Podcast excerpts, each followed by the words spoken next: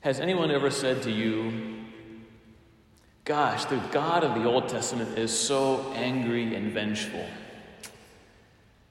I wish they'd read the first reading this morning. Abraham was promised a son by his wife, Sarah, in Genesis chapters 12 and onward. But as time goes on, the son does not come. And Abraham is waiting, and God keeps on promising this is going to happen. God says Abraham, through your own son, yours and Sarah's, I will bless all the nations of the world. So, Abraham and Sarah compromise.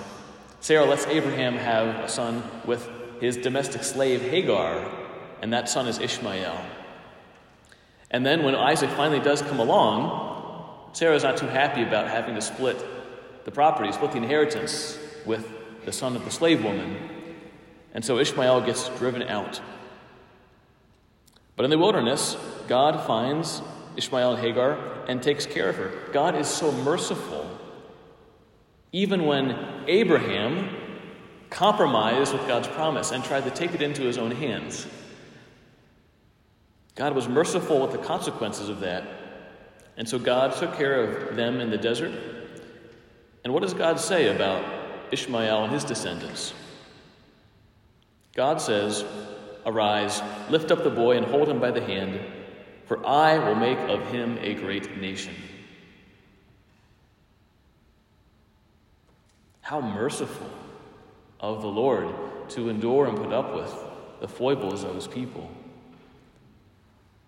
It doesn't say that through Ishmael all the nations of the world will be blessed. That will be through Isaac and Jacob and through Jesus Christ. The whole idea is that one day the tribe of Ishmael, the Ishmaelites, and their descendants would one day come back in to the one family that God has ordained. But God is so merciful in allowing these different frayed threads of history to be woven back together. I think we can apply this to a few different areas of our life that are really important to see the same principle at work of God's mercy, dealing with the consequences of our sin and poor choices, and providing a way for them to still be blessed in the end. I think, first of all, for example, of people literally having children through things like in vitro fertilization or now surrogacy.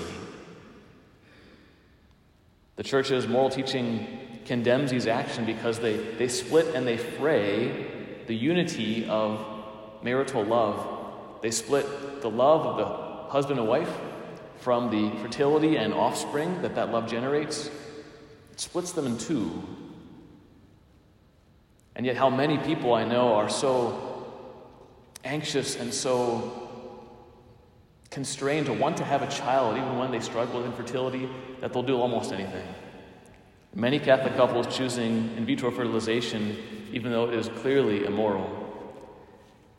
And yet, when that child is born, of course, that's a beautiful child. Of course, this is a gift of God. Uh, of course, we receive that life and love that little one.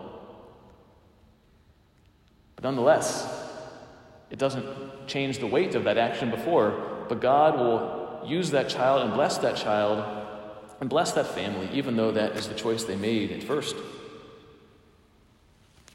Secondly, I think of all the different Christian communities that are divided and frayed over the earth. From Jesus' one holy church, we have many, many different ecclesial communities, often with different beliefs, different practices.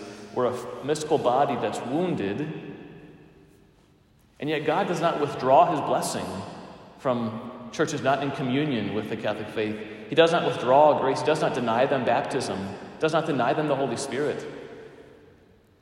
And God's Spirit keeps on working to, again, one day reunite in one family of blessing, the one holy church. Thanks be to God for, for you here who work to bring Christian unity. But God doesn't withdraw all of His grace, even from those who might be distant from the center of the Catholic Church, might be distant from her fullness of the faith, because God is merciful, even with our poor choices, even with our divisions. Finally, for ourselves, we can take away this principle of God's mercy that even when we do not listen to the voice of the Lord in our lives and we choose to go our own way, God is so merciful to us. We may have not heeded the voice of the Lord last month, a year ago, 10 years ago, and we see how, oh, I, I compromised. I was not faithful to the promise. I, I didn't wait for the true son like Abraham should have. I chose my own way. But now I've come back, I'm with the Lord, and even those choices I made that were not in God's not in accord with God's will, God does not simply blot them out of history, He uses them against themselves to bring blessing. He even can bring blessing from our sins. He can bring good out of evil. How merciful is God to us? So, today, brothers and sisters, let's ask for this grace to see how the mercy of the Lord can be present in so many ways.